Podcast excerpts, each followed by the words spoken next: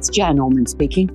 I'm making this recording as I walk along the Yarra Trail, which is a wonderful footpath beside the Yarra in Melbourne, or Naarm as it's known in the local Indigenous language.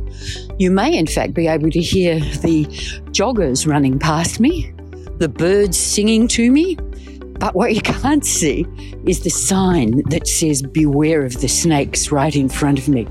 I feel like I'm truly on Australian country.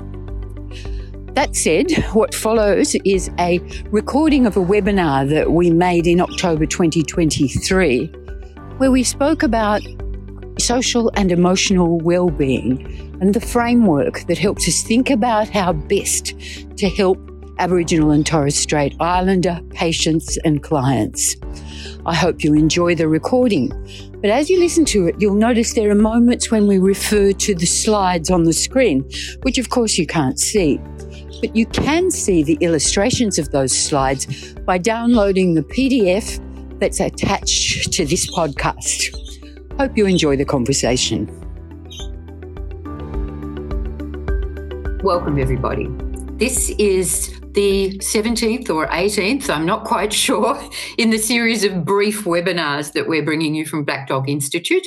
This one's sponsored by the e Mental Health in Practice project. Tonight, we're talking about something that I think is probably really important to all of you at the moment.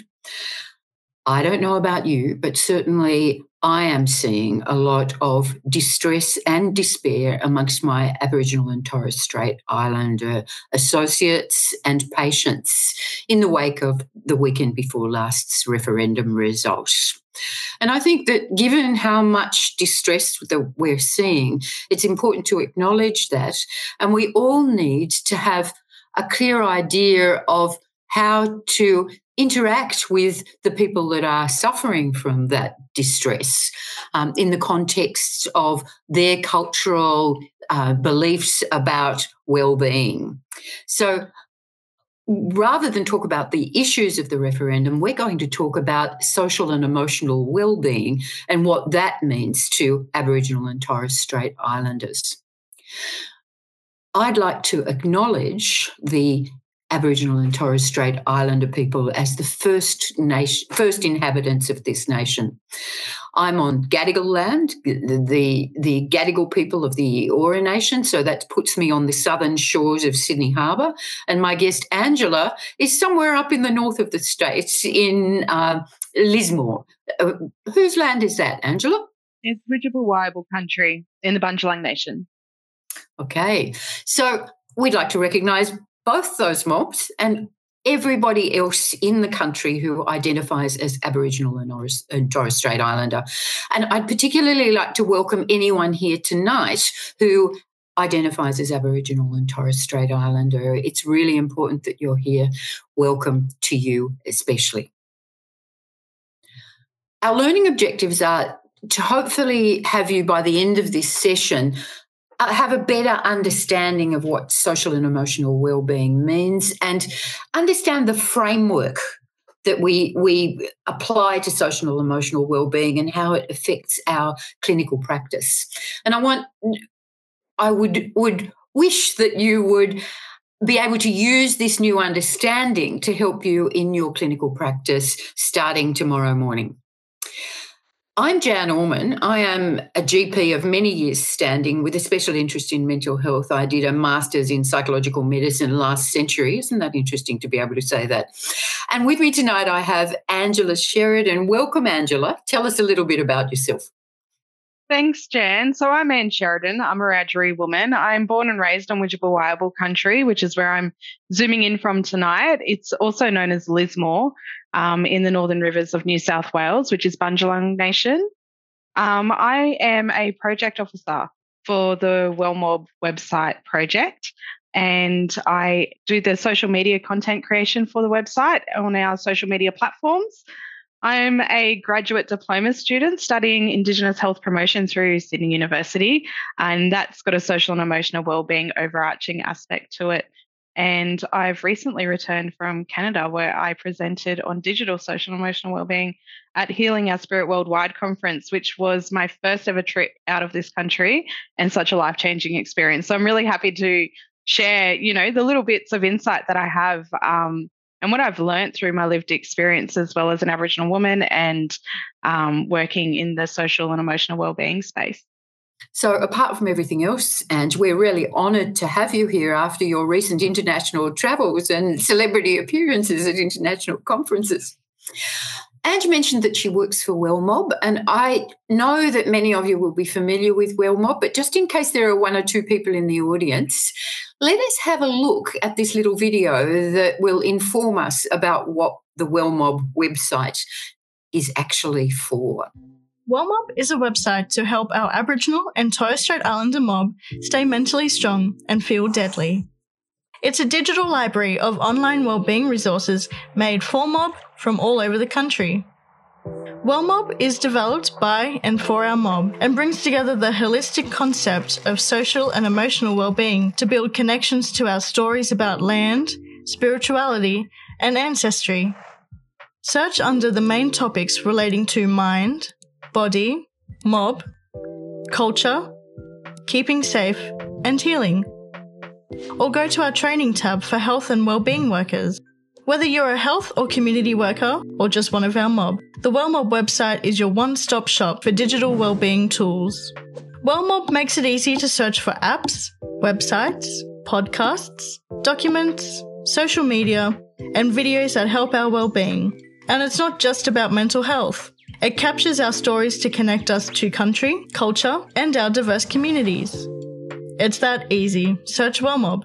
Watch, listen, and learn about our Indigenous ways of holistic mental health and well-being. Go to wellmob.org.au and show your support with a like, follow, and share. These are the homes of ancestral spirits, and WellMob walk lightly with gratitude and respect. Taylor said something very interesting in that um, voiceover. She said it's not just about mental health. And that's the point, isn't it, really, Ange? That social and emotional well-being in Indigenous Australians is not just about mental health. Talk to me about this quote from Mim Webber that you've put here for us to digest. Yeah, so as Jan just said in the video, um, social emotional well-being is more than mental health. Um, and it is a holistic concept, I guess, of the world around us and how it's interconnected to self. Um, so the quote that we've got here from Dr. Mim Webber, who is a WellMob website team member as well, um, really she explains why in why understanding social emotional well-being is so important when you're working with Aboriginal and Torres Strait Islander patients. So, you know, misdiagnosis and mislabeling of mental health conditions um, because the worker doesn't have a sound understanding of what social and emotional well-being is and the framework and because that would really inform their interventions and strategies moving forward and it could be more damaging than healing um, and it does as we said it does include mental health but social emotional well-being is a much broader multidimensional and strength-based concept Mm-hmm. And immediately I'm thinking about misdiagnosis in terms of, of Indigenous beliefs that perhaps a non Indigenous worker wouldn't know about, where a psychosis might be diagnosed when in fact it was just visiting ancestors that, that um, were the issue for that particular person. So, I mean, that's a very obvious example. Yeah. And I'm sure there are other examples of that sort of thing. Yeah. And I think even misdiagnosis in terms of, you know, being just symptom focused and not looking at the root causes of the issues that may be presenting, not having that holistic picture around the individual to be able to make those informed decisions then mm-hmm. about moving forward. So let's move forward, Ange, to the social and emotional well-being framework that we've got a wonderful illustration of here. Tell us a little bit about this framework um, and how those external issues project into the self. Yeah, so the social and emotional well-being model recognizes that the past practices continue to have effects on today's First Nations people. So in areas like education and employment, um, income and access to services, including mental health and well-being.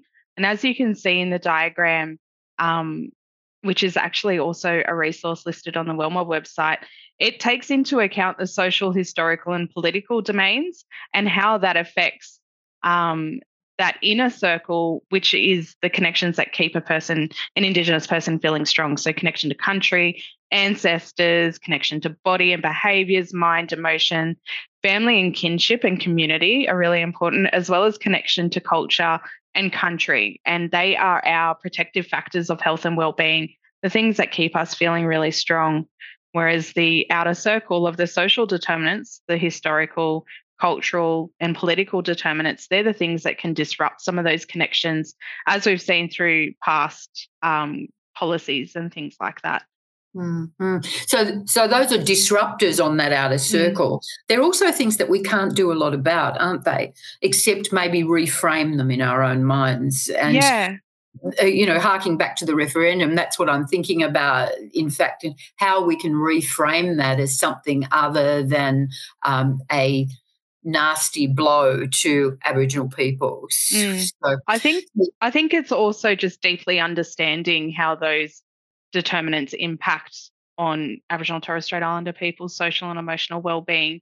You know, the intergenerational impacts that they have, and then more recently with the outcome of last weekend, you know, the ramifications that that's had on people's well-being moving forward, and even you know, as a wider Australia picture, the presentations of racism-related stresses as well.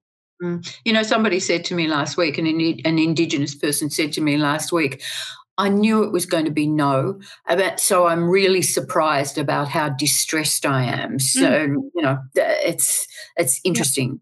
Yeah. Um, it, it's a bit like I knew my mum was going to die, but I'm really still really upset about it. It's the same sort of response, isn't it? Mm. Tell me something with these pieces of pie in the centre, all these connections in the centre to land, family, ancestors, etc., etc. Is there one that's more important than any of the others, or does it depend on the individual? I think that if we look at that, the pieces of the pie, as you said, as things that keep us feeling well and strong, there is always, for any individual, there's going to be some areas that are stronger than others, some areas that may need a little bit more work uh, to strengthen those connections. And I think being able to look at it as, you know, a holistic picture of an individual um, gives you a good insight as to, you know, what keeps them feeling well and strong and then what might detract from that as well tell me something. If if I'm going to use this in a clinical context, how might I use it?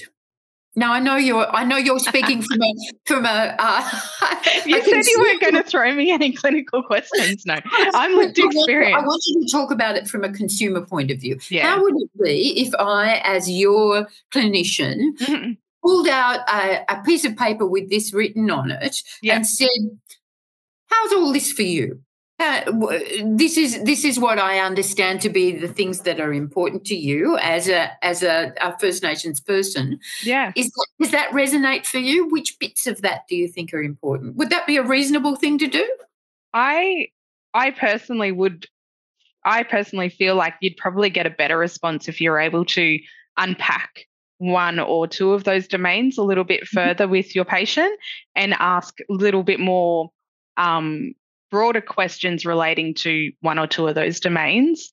Um, and having a, a deeper understanding of that will you know allow you to be able to ask those relevant questions that are going to open up the conversations i think sort of showing that would probably be a little bit confronting as a patient um, mm-hmm.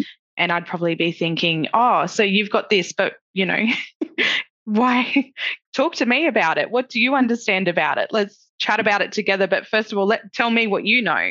Um, and I think if you know the clinician or the practitioner is able to direct the question and be a little bit more like, you know, it, we know that kinship and community are really like strengthening factors for an individual. So tell me a little bit about your family. Who do you live with? Um, you know, who's your go-to person when you're having troubled times or something like that. And questions like that will probably give you a little bit more insight as to who's there for that person um, for those things. So if you're asking questions like, tell me about your family or tell me about your connection to country, yeah. then the, the person at the other end of those questions will have a sense that you understand where they're coming from. Yeah, I think also too, you've really got to um, read the room. So if the person is coming to in a GP setting and they're coming for antibiotics because they've got a terrible cough and they just want to get rid of the cough, they just want to get in and out, see you later, bye, they don't want to talk, that's fine. They don't need to tell you everything about themselves for you to deep dig further into their trauma. It's like, you know, mm. lay on the lounge and tell me about your childhood, but it's not always like that in every clinical setting that we walk into. I think definitely if you've got the rapport with your patient and you know you've seen them over a number of years for different things, they're going to feel more comfortable opening up. But if it's early stages of that rapport building phase, then just take time to deep listen and it mm. more often than not won't be on that first consult that a person opens up. It takes a little bit more time.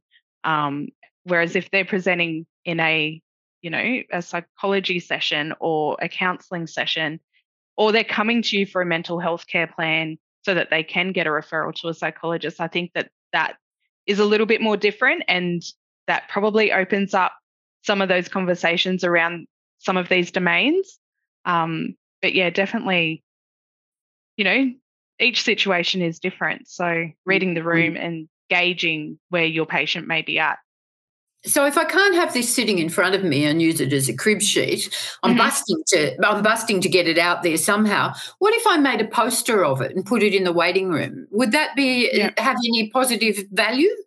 Definitely, I think, um, and we know as well. I know as an Aboriginal person, but through the different cons- consultations that I've done as a community member within the local health district, you know, making safe spaces for community and making spaces feeling feel more safe for Aboriginal and Torres Strait Islander people does include having, um, you know, Aboriginal and Torres Strait Islander artwork or posters like this or other posters, health promotion posters that may be specific to us, you know, in terms of visual representation of us and what mob look like and mob words, mob friendly words.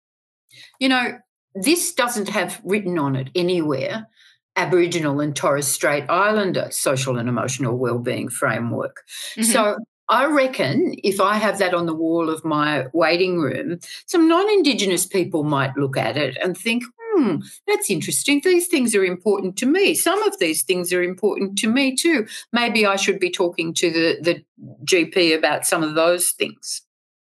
Yeah, or even just, you know, the GP having taking this Indigenous social and emotional wellbeing framework knowledge and being able to translate that across the rest of their patients mm. in terms of a holistic care model or a holistic view of the person. I think it works for everyone in that you know, regard. I don't, I don't think mental health professionals need to talk about this in relation to the way they work generally. But I do think GPs need to fill out the what they know about the, their patients, and this definitely translates into into the non-indigenous uh, space. Um, with us wanting to talk holistically to our mm-hmm. patient. Mm-hmm. So it really makes a huge difference if you know something else about the patient other than their blood pressure. You know, if you know, as you say, who they live with, who they're close yeah. to, um, you know, whether they've got a dog or not. Those kinds of conversations yeah. are very important. Whilst Medicare might frown upon them as not being strictly within the medical model, everyone who works in in medicine knows that knowing that stuff about a patient is very important. Yeah. Yeah. So it also, and that's what we're here for, applies to Aboriginal and Torres Strait Islander patients. So Tell tell me what you think about how keeping all these aspects of of Indigenous well-being in mind is what's it going to how's it going to make a difference to the way we practice? Yeah, I think um, I guess if you think of well-being then as a holistic view and concept, and you layer that with um, being culturally informed and responsive and considered. So taking into consideration those social, historical, political, and cultural determinants of health, and then how they're connected to that inside circle of the well-being wheel. When you layer those things together, you're able to operate in a more culturally informed way. Um, and that could enable your patients to feel a little bit more culturally safe. There is always going to be a natural power imbalance between the healthcare system, of which GPs are a part of, and Aboriginal and Torres Strait Islander people because of the you know historical factors that have happened over the you know past policies um, of history that you know only goes back to my parents and grandparents' age. So that intergenerational general mistrust is always going to be there. So I think that's where the um, rapport building and taking time to have those conversations and the deep listening really will strengthen that relationship between a practitioner and clinician and their patient. I have a sense that sometimes First Nations people might be afraid of the consequences of going to see a health professional, a GP yeah. or another kind of health professional. Is that right?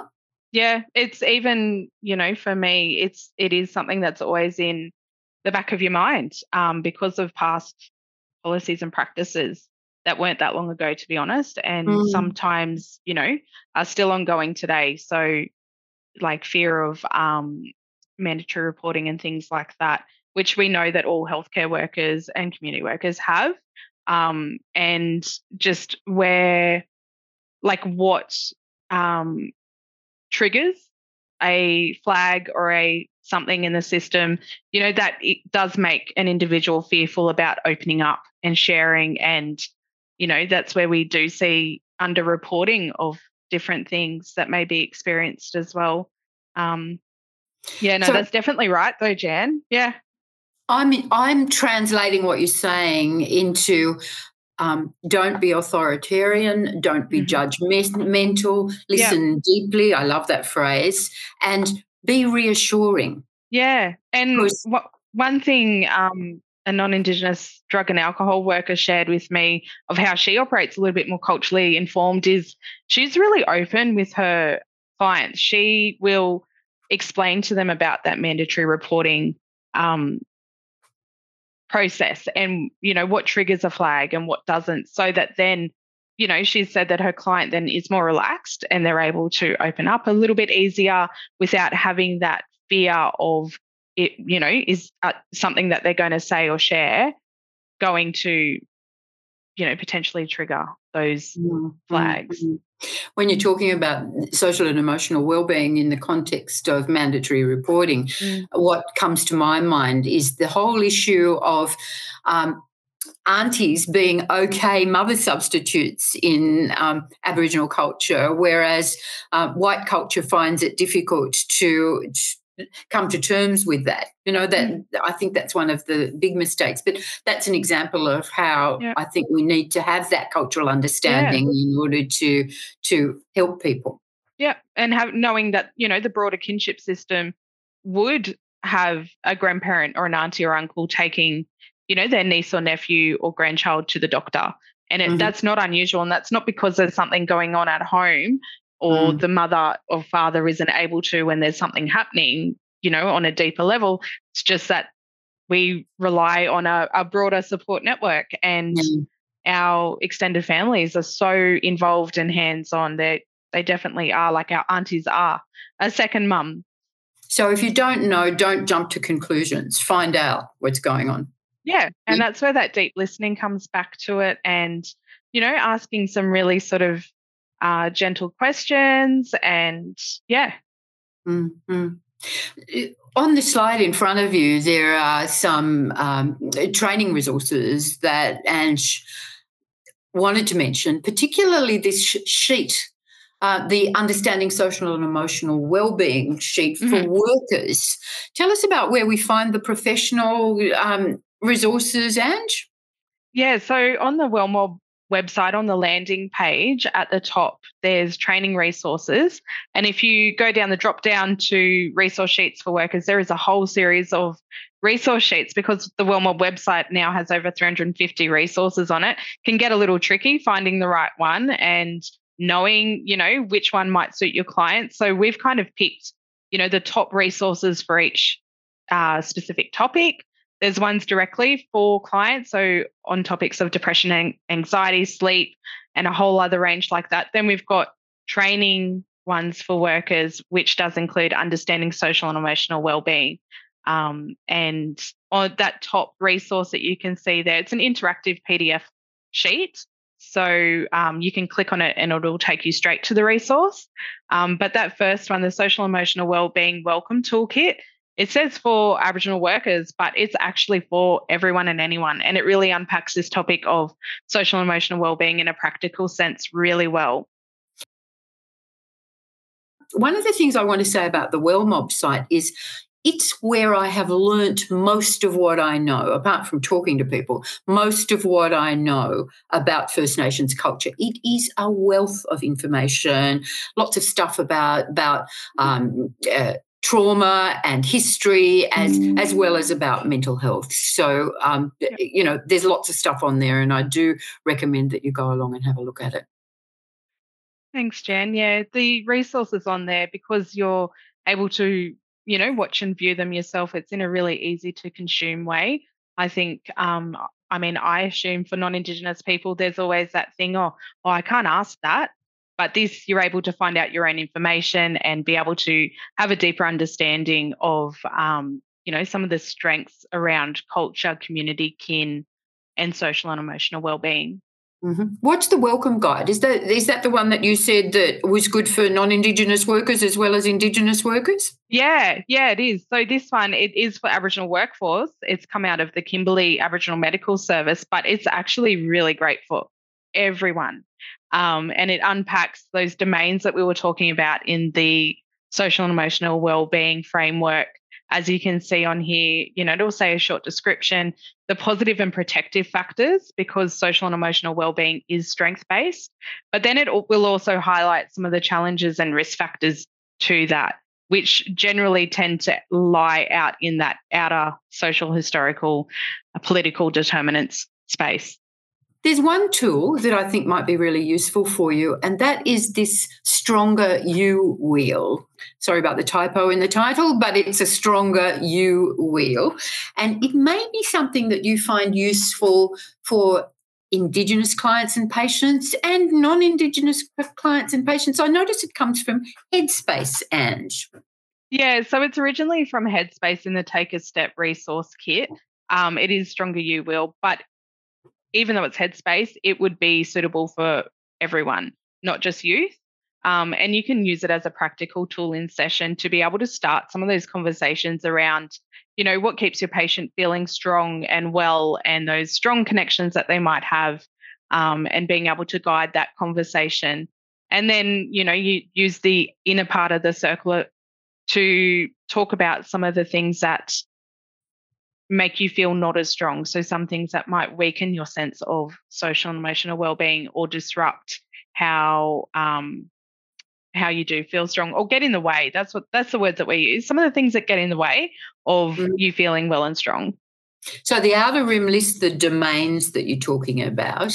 The wider section underneath those domains is for putting in the things that make you strong in those domains. And the yep. center is for the things that get in the way. Yeah and you can see from the titles of those circles that it does match up quite well to that social emotional well-being framework gives you mm-hmm. you know good understanding into the patient's lifestyle and well-being and mm-hmm. yeah it's also listed on that uh, social emotional well-being sheet I can think of a number of ways that I can use that, and I hope the people in our audience can also think of a number of ways. I want to thank you very much, Ange, for contributing your expertise to this consulta- uh, a uh, conversation, this yarn that we're having. Yeah. And Thanks, and I want I want to thank everybody who is in the audience for having the curiosity to be here in the first place, um, and hope that you will be able to take some of what we've talked about tonight into your practices in the next little while. Good night, Ange, and thank you so much for your contribution.